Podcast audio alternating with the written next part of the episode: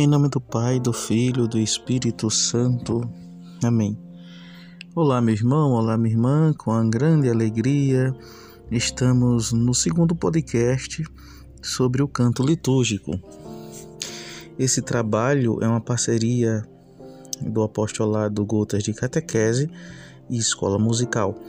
Você pode acessar a, a página do Instagram do do Apostolado Gotas de Catequese, o canal do YouTube, a página do Instagram do Escola Musical, a página do Spotify é do professor Luciano Peixoto e assim poder é, ouvir este podcast, como também em qualquer plataforma é, de aplicativos de podcast.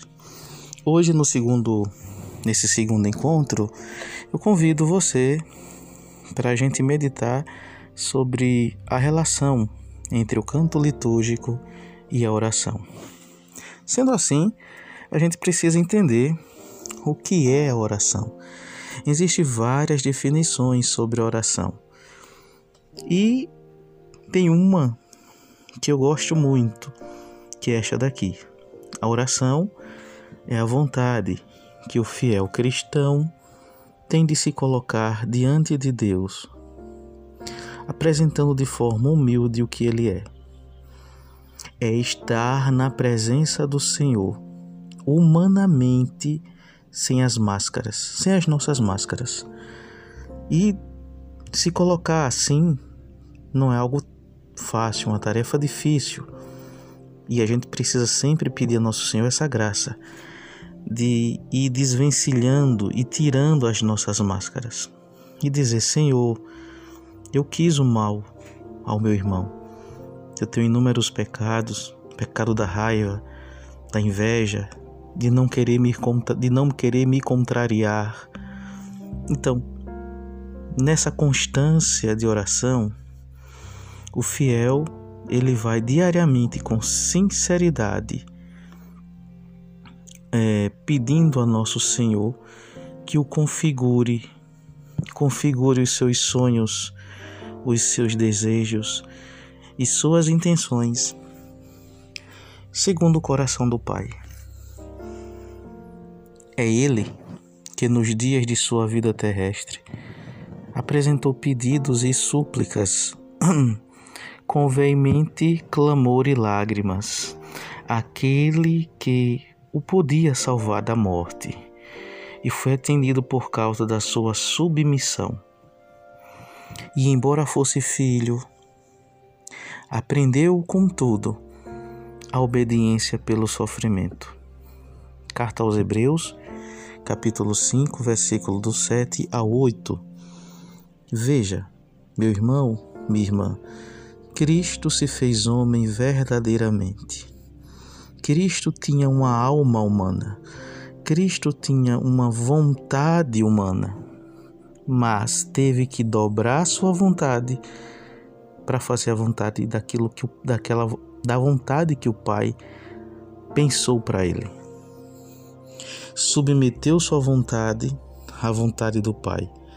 Como eu falei na primeira live com com Ademar, na, na plataforma da página Gotas de Catequese não é aniquilar nossa vontade, mas submeter a nossa vontade à vontade do Pai.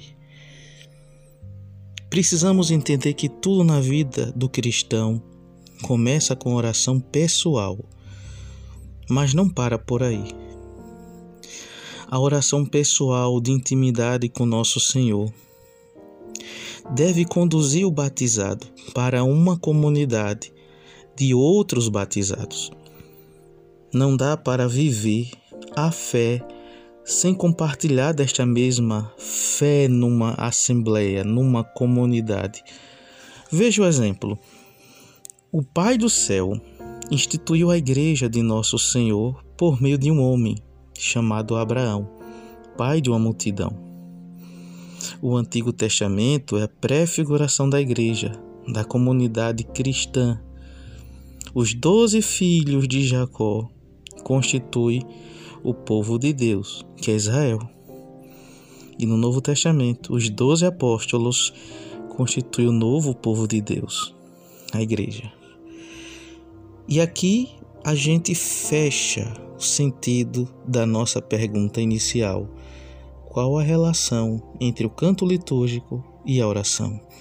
Entendendo o que é a oração, a gente pode dizer que quanto mais o canto litúrgico expressa essa motivação espiritual sobre a oração, mais o canto estará associado à oração da igreja, à oração da assembleia, à oração de cada um de nós. E Santo Agostinho fala de uma forma brilhante um exemplo, né? Se queres saber o que cremos, venha ouvir o que cantemos que nosso Senhor nos dê a graça de sermos nele a sua imagem. Ele que vive e reina pelos séculos dos séculos. Amém.